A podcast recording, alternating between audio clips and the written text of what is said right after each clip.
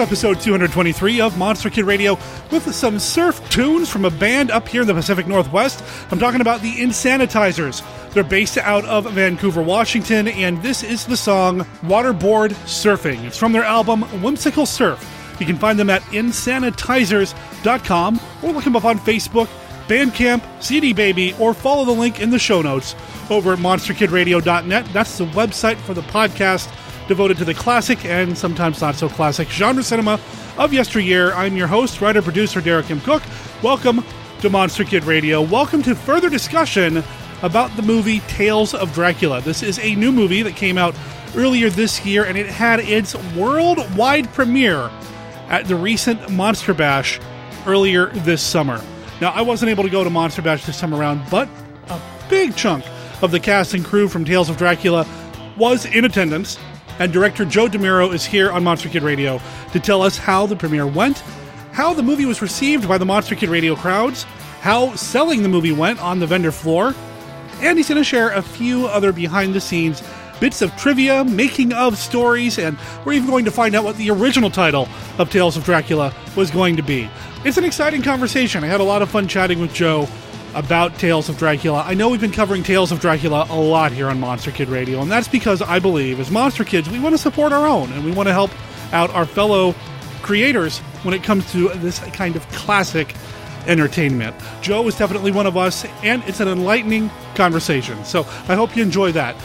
Before we get to that, though, you know what? I didn't do this last Thursday, and that's because I thought there was another episode happening in July. Nope, the calendar got away from me. This episode's going out on August 4th, which means I'm a few days behind going through the executive producer roll call here on the podcast. So, without further ado, I want to give a special thanks to our patrons who have supported Monster Kid Radio at the AIP level or higher.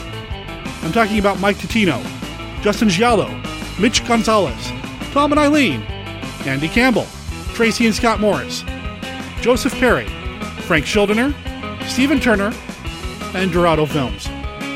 Thank you for helping to support Monster Kid Radio through our Patreon page. We'll talk a little bit more about our Patreon page at the end of the episode. But that's all after we debrief with Joe DeMiro about Monster Bash and Tales of Dracula right after this.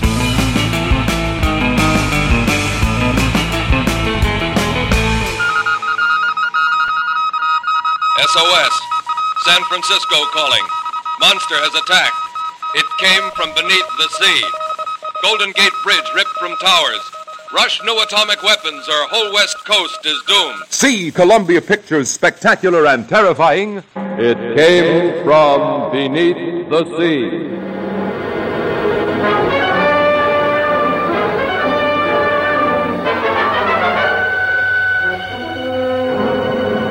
I see you marrying a corpse, living in a grave. The vampire can assume very many different forms at will. Sometimes it appears as a bat, and sometimes as a small cloud of swirling vapor. In this way it can move unseen among its enemies. Son of Dracula, searing the screen with new terror in this weird tale of the living dead who rise from the grave at night to prey on unsuspecting victims. With Louise Albritton, Robert Page, Evelyn Ankers, Frank Craven, J. Edward Bromberg, and Lon Chaney as the new Count Dracula, you'll shudder at the screen's most fascinating woman vampire, luring men with cold beauty and the promise of immortality. Count Alucard is immortal. Through him, I attained immortality. Through me, you will do the same.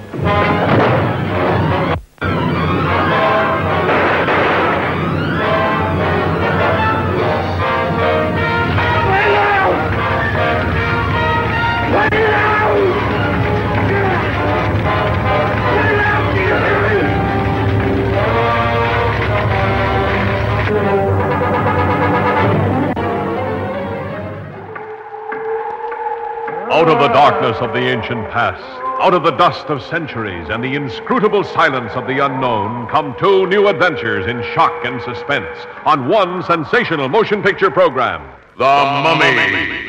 Plus Curse of the Undead.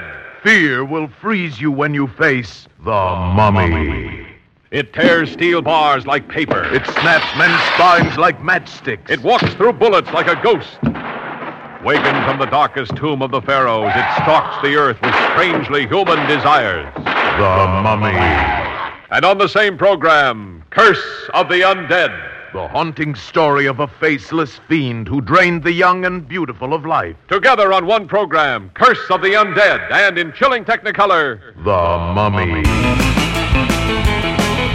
I'd like to welcome back to Monster Kid Radio, fresh off the success, I hope, we'll find out here in a second, of the premiere of Tales of Dracula at Monster Bash. Joe DeMiro, welcome back to Monster Kid Radio. Hey, thank you for having me back. It's definitely an honor. How did Tales of Dracula do at Monster Bash? I'm dying to know. Well, you know, we were definitely surprised on how well it was received. You know, when we sat there at the table, I think Alpha kind of underestimated the sales that were going to be there. They didn't really bring enough of a copy of the movie with them. We were sold out like Saturday, boom.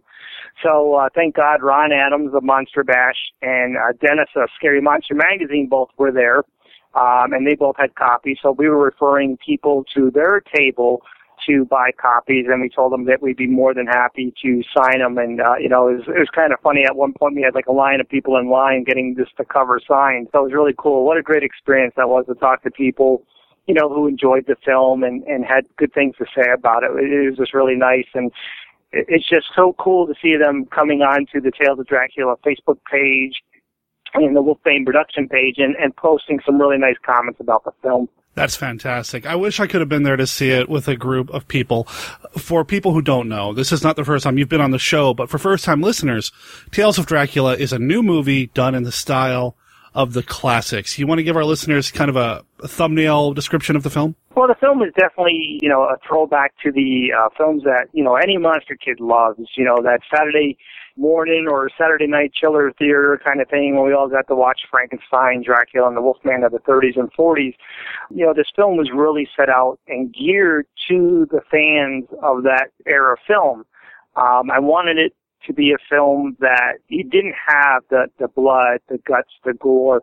You know, it's just a truly good story. You feel for the characters in the movie, you know, and I think we came very close to it, getting it, you know, accomplished. You know, I guess, you know, from reading some reviews, it's got some, you know, little rough edges in it that, you know, folks have pointed out to us, and I really do appreciate all feedback on the film because it helps us when we go forward with, you know, new endeavors that we kind of have an idea what they're thinking, what they're looking at. You know, we obviously had our technical issues with the film as far as, you know, we had Tom Rice who obviously did the music score, did all the editing and whatnot. And, you know, Tom had suffered a heart attack during the filming, which caused a lot of problem in getting the film done. And then once we got Tom, you know, back up on his feet and back to good health and getting some exercise and coming back out filming, then we had poor Mike end up in the hospital, you know, our cinematography guy.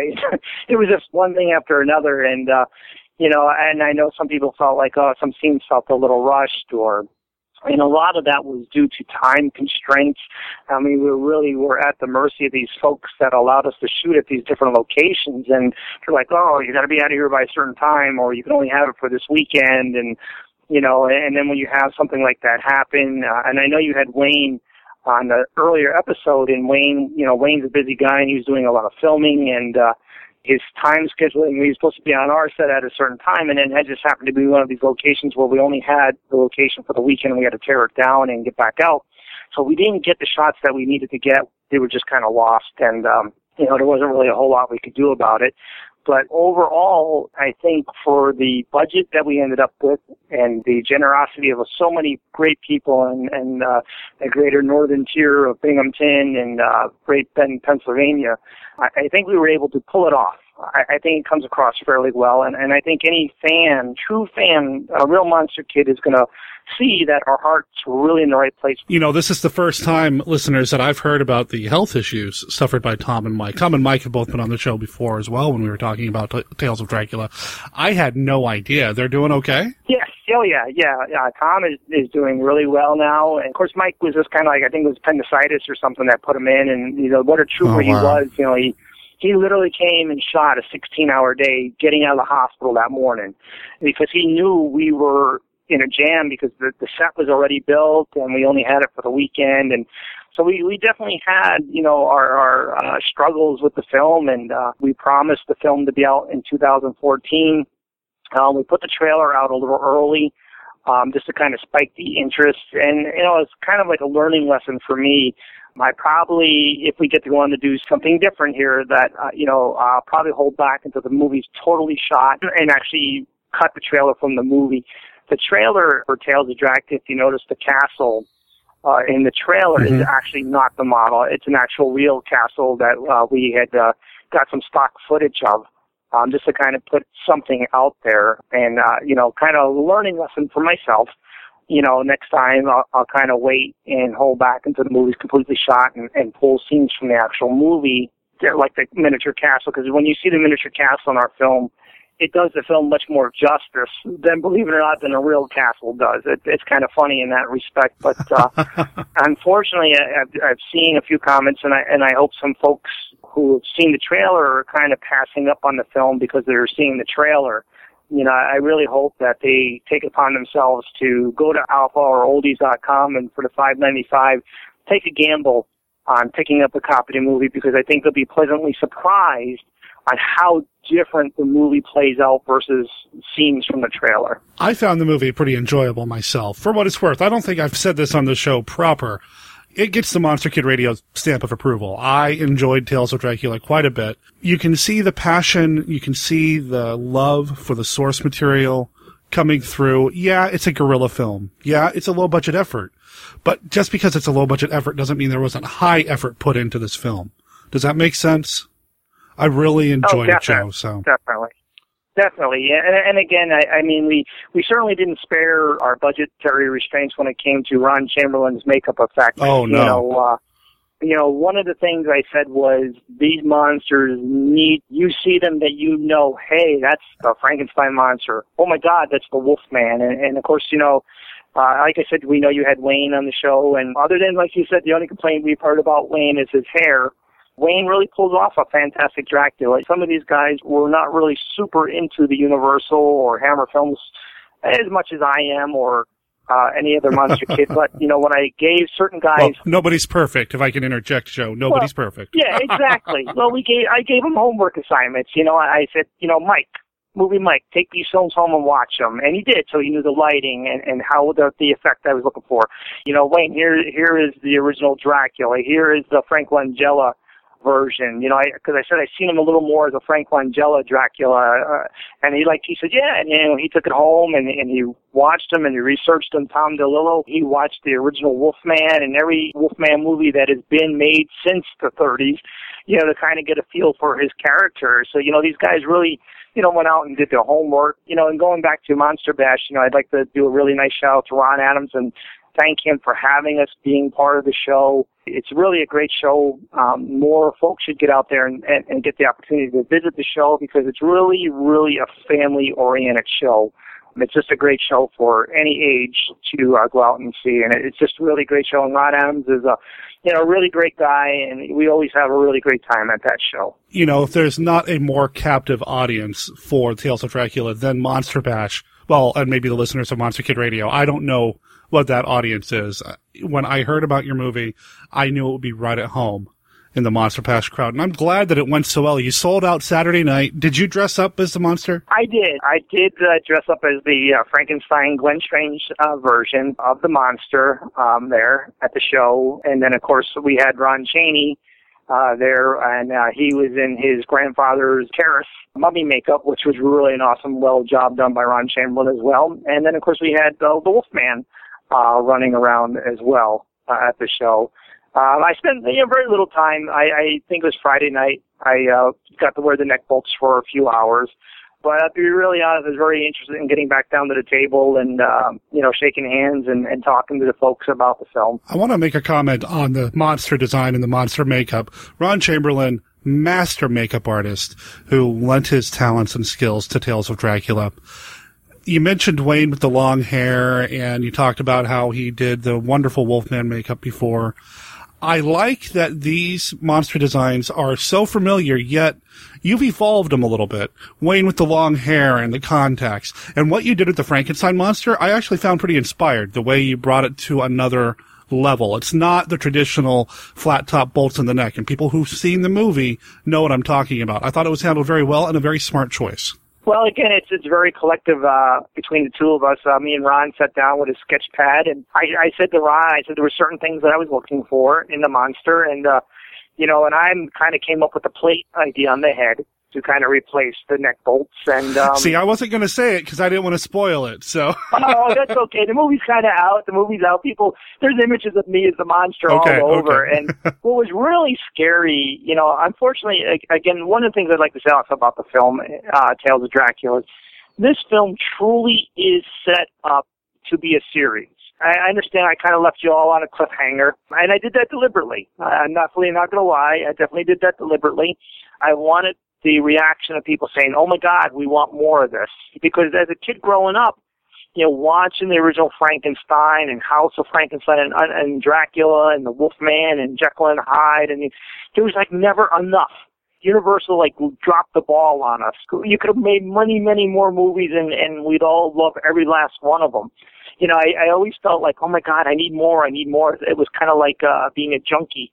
I needed more monster movies, and I needed to know where some of the origins were. How did some of these things come into be? And when I set out the details of Dracula was I wanted to answer some of these things. So, again, Tales of Dracula really is the first in the series of I have, another two scripts already written, which, if we happen to go on, will be sent off to Dwight Kemper to be polished and buffed because, Dwight Kemper did an amazing job, fixing some of the issues that I had in the storylines, and a very talented writer. And, he's got his books out. So Tales of Dracula, folks, really was just a setup to introduce you to the characters through the eyes of Wolfsbane Productions.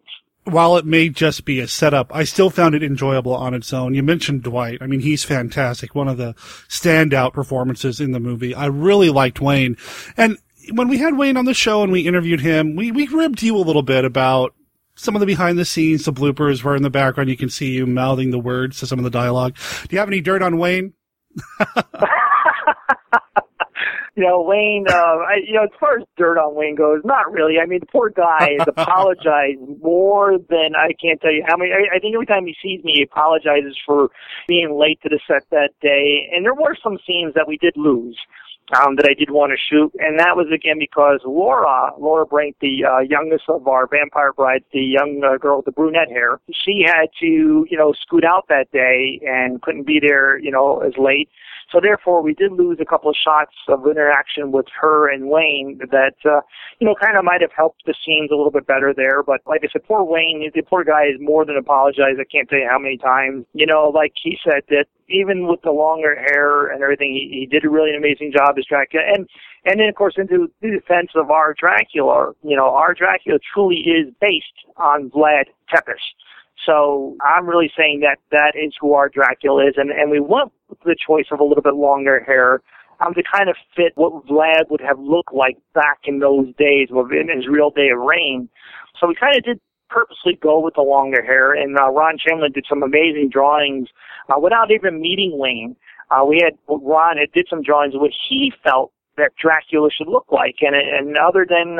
the only thing we didn't end up giving Wayne, which, was a choice later on, was Ron had put in the drawing was the mustache that Vlad had always had. And if you remember Christopher Lee, there was a movie Christopher Lee did that was a Dracula film, and he finally said, I get to play it more like Vlad. And it was, I can't remember the exact title of the movie, but Christopher Lee actually has a mustache in the movie as he plays Dracula. You could probably maybe know the title a little bit more than I. And like I said, Ron Chamberlain started that way. But it was funny when we looked at the drawing and when we finally found Wayne, we're like, hey, yeah, this could work. Wayne was definitely a little taller than what I had was looking for in a Dracula character. Wayne is a very tall guy. He's 6'3". And I always joke with everybody, Glenn Strange's monster was always particularly my favorite version of the monster. But I always kid everybody said, Glenn's my favorite, but I'm in Karloff in height, so I'm only 5'11". So when I bear on the big boots and the headpiece and everything, I end up being 6'6". So I'm only like 3 inches taller than Dracula, but I think it still played out fine and well in the movie. Oh, yeah. I loved your guys' scenes together. I loved Wayne with the Dr. Frankenstein character, and I believe the Christopher Lee film you're referring to is just Count Dracula, directed by Jess Franco, of all people, which is supposedly one of the closest to the original source material that Lee did. There is that, and it's a good watch. I mean, it's before Jess Franco started doing a lot of nudity. So... Yes. Which might be a good watch for other reasons, you know. So, and you know, that's a hard one to find. I have not been able to track that down. When you think Dracula and Christopher Lee, you don't go to Jess Franco, so I understand totally. As far as Wayne goes, I loved his interactions with you. I loved his interactions with Dr. Frankenstein. Those scenes were amazing. And again, without spoiling it, I'm a little bummed to know that Dr. Frankenstein wouldn't be coming back for the sequel. So I'm really disappointed with that because I loved their chemistry together. But the Wolfman, wow. Talk about amazing. That was incredible makeup and great performance. Yeah, Tom DeLillo, you like you said, and I've read a couple reviews of the film, and people said that he really channeled the Lon Chaney Jr. You kind of felt the empathy that you had for Lon Chaney Jr.'s character. I just think Tom DeLillo really embraced it, and the funny part of it was when he came in to do his read, my daughter Jessica, who also did some help writing for the film, she actually, when Tom walked in, she nudges me and says, "Dad, it's the Wolfman." You know? Wow. And I looked up and I said, "Oh my God, it is." You know? So Tom had to part before he even left the room, you know? Wow. Does he know that? I don't know if he knows that or not. And you know, Dwight was really the same way. You know, Dwight came in wearing a Universal Monsters shirt with all the collage of them. And as a matter of fact, I think it's the same one I had that glows in the dark. And I asked Dwight to play the innkeeper as in the original 1931. "Oh, you must not go out there." And my God, he just nailed it.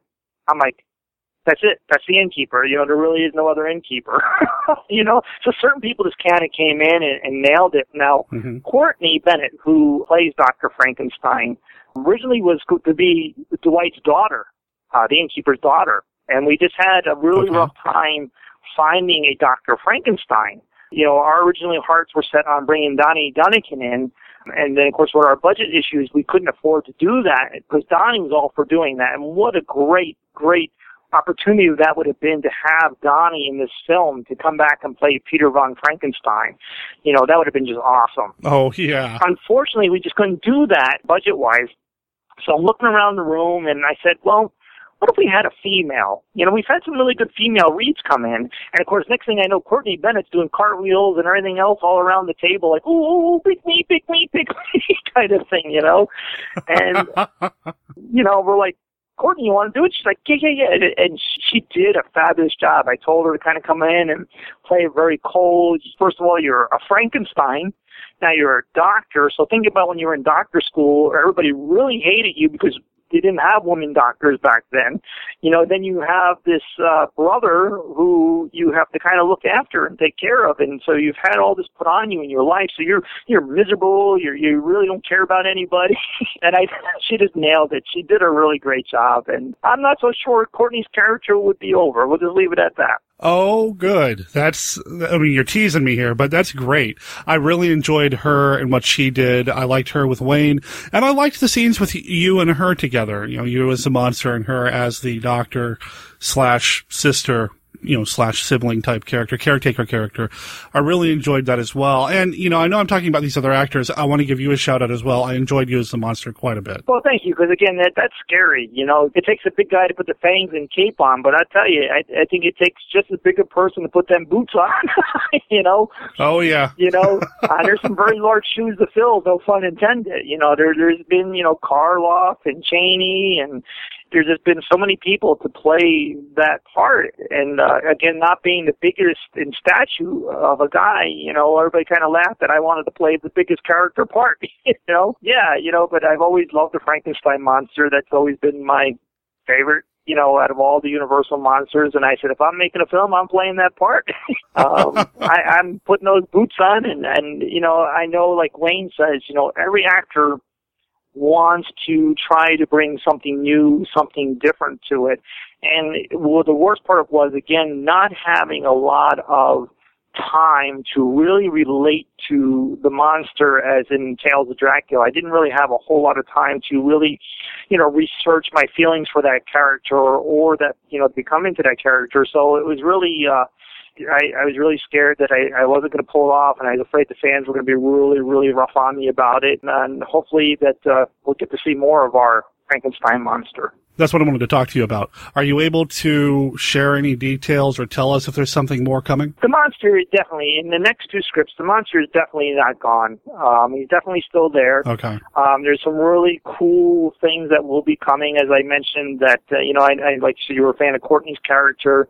If you watch Tales of Dracula, there's something mentioned throughout the movie that is done in letter form, and I'll just leave it at that. Okay. So therein lies the secret plot coming in part two. I guess I'm going to have to go back and rewatch the movie. Darn. So everybody, you got a copy of the movie, run right out, pop it in that DVD player. And if you don't have it, go out and buy it, because it's like $6 on it, Oldies.com right now. Oldies.com, you can't beat it. When we had Wayne on, he talked about he'd be willing to come back to do another Dracula. You say you have a couple more scripts. Before we started recording, you were talking a little bit about maybe some crowdfunding possibilities. Is this something that we can talk about on the show? Yeah. Me and Tom and Wolfsbane Production team, with the responses that we've been getting from the reviews of the film, every review I've read, if we had 10 stars, that we were looking at 10 stars, we always fall between 5.5, 6. I think even our IMDb were a 5.8 rating from fan reviews and actually one critic review on there. So MIDB is already rated us at a 5.8. Everybody is asking for the sequel. Well, to do the sequel, we're going to have to raise some money because I really don't want to let the fans down. And one of the reasons we did kind of do Tales of Dracula, the original script was way bigger, and we were looking at a budget of anywhere around $100,000 to $150,000 to do it. Wow. Which we knew at the time we just didn't have that kind of money. So what I started doing was there were certain parts of the original story that I had written. And by the way, the original title of the film was Tales from Dracula's Crypt. And so we just kind of said, well, let's shorten that up to Tales of Dracula. So I took certain things from and one of the biggest things that I took from the original script is Anton and the Inn, because I loved the character, and we had an opportunity to shoot up at State Park, which was a great building where the inn was built. The set was built within this big, beautiful stone building. So we had to work within what was available to us to be able to do it for the $20,000. Now, next time out, I know we need a larger budget. How much larger, I don't know, because there is going to be a lot of sets. And this time, one of the problems we also had was that, yes, people did open up their hearts and their spaces to us, but we were always under time constraints, that we had to be out by a certain time. When we were filming up in State Park, it was a break of the season, and next thing you know, you got the kids yelling and screaming down in the water park, and we had so much problem with the audio and capturing noises and everything outside. So the next film, we really want to go rent the warehouse and just build all the sets that are going to be required. Plus, there's still the opportunity to bring in Donnie Dunnigan and Janet Ann Gallo. I mean, what a great opportunity to bring these folks in to this film, because this, again, could be their last opportunity we could get them to reprise their roles as Constance and or Donnie Dunnigan returning as Peter von Frankenstein. And I think what a great tribute this film would really be to have some of the original stars and folks involved in it. And I know we possibly could do that, but we'd have to definitely bring the funding up to do so. So we're gonna need some help from all the fans out there to make sure that we're getting it out there everywhere we possibly can, on every classic film board, Dracula fan page, all these different pages, because like I said, I think there's so many folks out there yet that have not seen Tales of Dracula that would truly enjoy it and say, yeah, we'd love to contribute to, continue the series. Well, I add Monster Kid Radio to that list of places that are going to talk about it. If something happens, Kickstarter, Indiegogo, whatever, please keep me posted, because we'll make sure all the listeners know. You know you've got my support. I'm really excited to see what comes next from the Tales of Dracula storyline, I suppose is the best way to put it. You've got two more scripts. I'm eager to hear what happens next. Well, definitely, it's really cool, and there's going to be a lot of fun surprises in there. Again, I think it's just a matter of getting the funds together to do it for the fans, and I know I would definitely want to do it, and like you said, Wayne is definitely on board. I know Dwight's on board. Tom and Mike are both on board, and I think we'll bring the same love and enthusiasm to part two that we did in Tales of Dracula. Excellent. And of course, you know, obviously, Tales of Dracula part two. You know, the title will be Tales of Dracula, Dracula versus the Wolfman. Now, we all remember that was a film that was scheduled to be made by Universal, which never happened. You know, so I think this is truly a great opportunity to bring that into the realm of, you know, our classic films on the shelf. And there's so much more information that we're going to give you about Tom DeLillo's character, Creighton Reed, in the next story. Now, that's exciting to me, because the idea of an original Universal film, Dracula versus the Wolfman, just, I love the idea of it. What little I've read about what that story or what that movie could have been is just, I mean, ultimate daydreaming for me about what that movie would have looked like, what it would have sounded like, felt like. So to know that you're going to tackle or that particular title at least, and maybe even play in that sandbox a little bit, man, it's exciting. Exciting, man. Well, one of the coolest thing that's going to come out of it, which we really won't give too much away, is where the curse comes from. You know, we all watched the original Wolfman, and we all know Port Bella's at the camp, and Lon Chaney Jr. just happens to be at the wrong place, wrong time, but nobody really tells you how Bella became a werewolf. We cover that. We have the answer. Nice.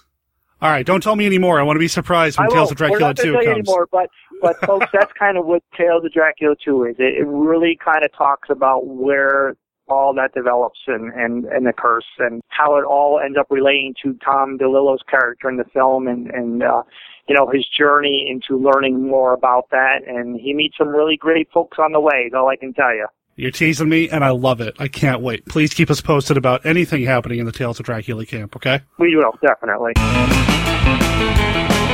It goes without saying, thank you to Joe for supporting Monster Kid Radio. As much as we've been supporting Tales of Dracula, he's been supporting the podcast. In fact, it was his idea, it was his initiative to try to get Monster Kid Radio to 1,000 likes by the end of August. Is it possible? Well, with your help, I'm sure it is. If you're a Facebook user and you haven't already liked the Monster Kid Radio page, which is at facebook.com/Monster Kid Radio, well, I'd like to ask you to do so. And if you have any friends who are also into classic movie monsters or just podcasting in general, please feel free to share the link with them as well.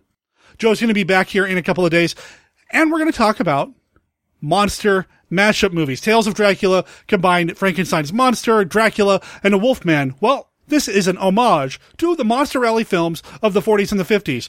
And Joe and I are going to talk about our personal top three favorite monster mashup films here in a couple of days. So you'll have to come back for that. Although, if you know me or have been listening to the show for any length of time, you probably know what my number one is. But my number two and three, I think, might surprise you. Konga. Not since King Kong has the screen exploded with such mighty fury. Defying bullets, bombs, rockets, standing 100 feet tall, sending an entire civilization into panic. Konga, in color and spectramation. This brings us to the end of Monster Kid Radio. If you need to know anything about Monster Kid Radio between episodes, head over to monsterkidradio.net. It's here that you'll find links to everything that we've talked about here on the show. Every single episode has comprehensive show notes that'll get you links to places like Wolfsbane Productions' Facebook page, or the Tales of Dracula Facebook page, or even the location on Oldies.com where you can buy a copy of Tales of Dracula for yourself. I was a little worried that the price will have gone up between the time I recorded with Joe and now, and it hasn't. It's still only $5.95. You'll also find links to every single song that's appeared here on the show, including the song Waterboard Surfing from the Insanitizers. And, you know, I didn't mention this at the top of the show. They're award winners, recent award winners. Their recording Shootout won a national award last month for Best Rock Instrumental from the Academia. This category spans all rock instrumentals, and I think that's very, very cool. Also on Monster Kid Radio, you're going to find links to our Patreon page. I mentioned that at the very beginning of the show. I want to mention it briefly here. If you want to help support the show and become a patron, follow this link and you'll see how you can help support the show financially while scoring yourself some awesome rewards like a Monster Kid Radio care package, or maybe even helping to determine a future topic here on Monster Kid Radio. We also have links to the various stores that support Monster Kid Radio. If you want to buy something monster related through Amazon, well, we have a link for that. Also, we have a Zazzle shop, and every once in a while I try to put something new up there, like the Frankenstein 4 t-shirt. You'll just have to go check it out for yourself. Our contact information is on our website as well. Our email address is monsterkidradio@gmail.com. And our voicemail line is 503-479-5657. That's 503-479-5MKR. Our Facebook group, there's a link there as well. It's different than our Facebook page. The group is where the conversations with you guys and gals are happening, so you can join the group that way. Again, like I said, in 2 days, we're coming back with Joe to talk about our favorite monster mashup movies. That's a fun conversation. I've already got most of that episode edited. Eager to share that with you. And then next week on Monster Kid Radio, I can't stop talking about Monster Bash. So much so that I've got Ron Adams coming to Monster Kid Radio to talk about Monster Bash, his background as a Monster Kid and convention organizer. And during that conversation, we're going to find out what monster from the Universal Canon he thinks deserves a little bit more attention. Let's go ahead and wrap up with the Insanitizers. But first, I need to let you know that Monster Kid Radio is a registered service mark of Monster Kid Radio, LLC. All original content of Monster Kid Radio by Monster Kid Radio, LLC is licensed under a Creative Commons Attribution, Non-Commercial, No Derivatives, 3.0 Unported License. Of course, that doesn't apply to the song Waterboard Surfing. That belongs to the Insanitizers. It's on their album Whimsical Surf. You can find them at Insanitizers.com or Facebook, Amazon, and CD Baby. However you find them, let them know that Monster Kid Radio sent you. Talk to everybody here in a couple of days.